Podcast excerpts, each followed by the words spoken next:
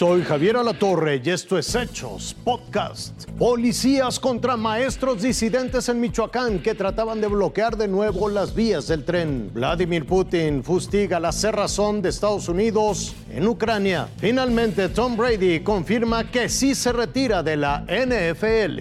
En camilla, en hombros, con la cabeza ensangrentada. Así acabaron ocho elementos de la Policía Michoacán y dos de la Guardia Nacional que este martes impidieron el bloqueo de las vías férreas en el municipio de Uruapan. Fue el segundo día de ataques por parte de uno de los grupos más radicales de la Coordinadora Nacional de Trabajadores de la Educación, la CENTE en Michoacán. Poder de Base argumenta, entre decenas de peticiones, que los cheques de la quincena no son llevados a cada una de las comunidades. Sustraen estos cheques y lo trasladan al tecnológico de Cherán para que los compañeros del sector noveno que ahorita están eh, concentrados y organizados en la comunidad indígena de Calzoncin puedan estar siendo este, trasladados al tecnológico de Cherán. Para ellos es razón suficiente para bloquear el tren, que a diario transporta cientos de toneladas de mercancías de comercio internacional que entra y sale del puerto de Lázaro Cárdenas. El operativo policíaco trata de impedir otro tapón más de 80 días, como el ocurrido el año pasado. Fue de agosto a noviembre y las pérdidas ascendieron a 3.400 millones de pesos. Los sectores más afectados fueron la industria automotriz, la mineral y la de combustibles y mercancías. Para este miércoles, el magisterio anunció más protestas. La Policía Estatal y la Guardia Nacional permanecerán vigilando las vías del tren y las carreteras en Michoacán. Marcos Morales, Fuerza Informativa Azteca. Una tensión innecesaria. Eso es lo que están causando la OTAN y los Estados Unidos en Europa. Y es que Rusia lo ha dejado claro.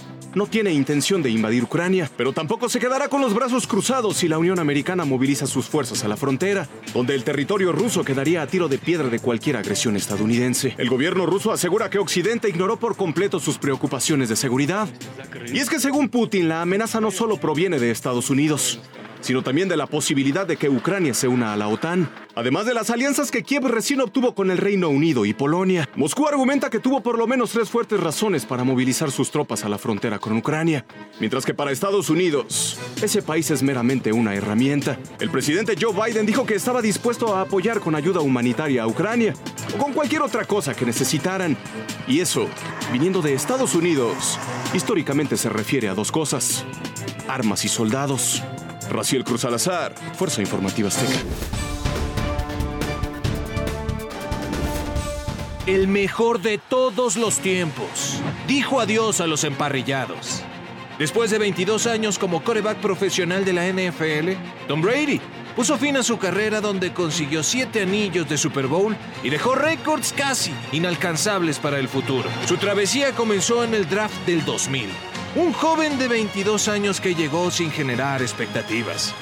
Durante el combine de ese mismo año demostró una pobre forma física, delgado, sin potencia y poca velocidad. Fue hasta la selección 199 del draft que los Patriotas de Nueva Inglaterra lo eligieron. Nadie sabía que era el inicio de una leyenda.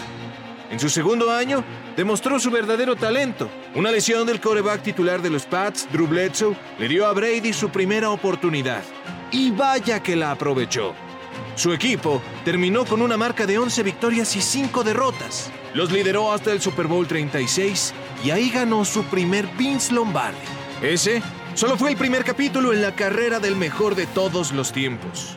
Uno tras otro, los éxitos se acumulaban en los brazos de Brady y los anillos de Super Bowl llovían en sus manos. Con los Patriotas creó una dinastía de seis campeonatos en total. Y lo sorprendente llegó.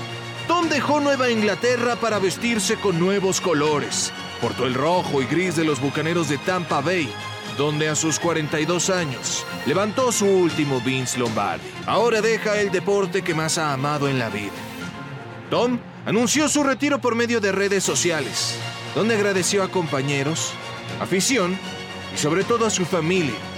Aseguró que su esposa Giselle y sus hijos Jack, Benny y Vivi han sido su inspiración durante todo este tiempo.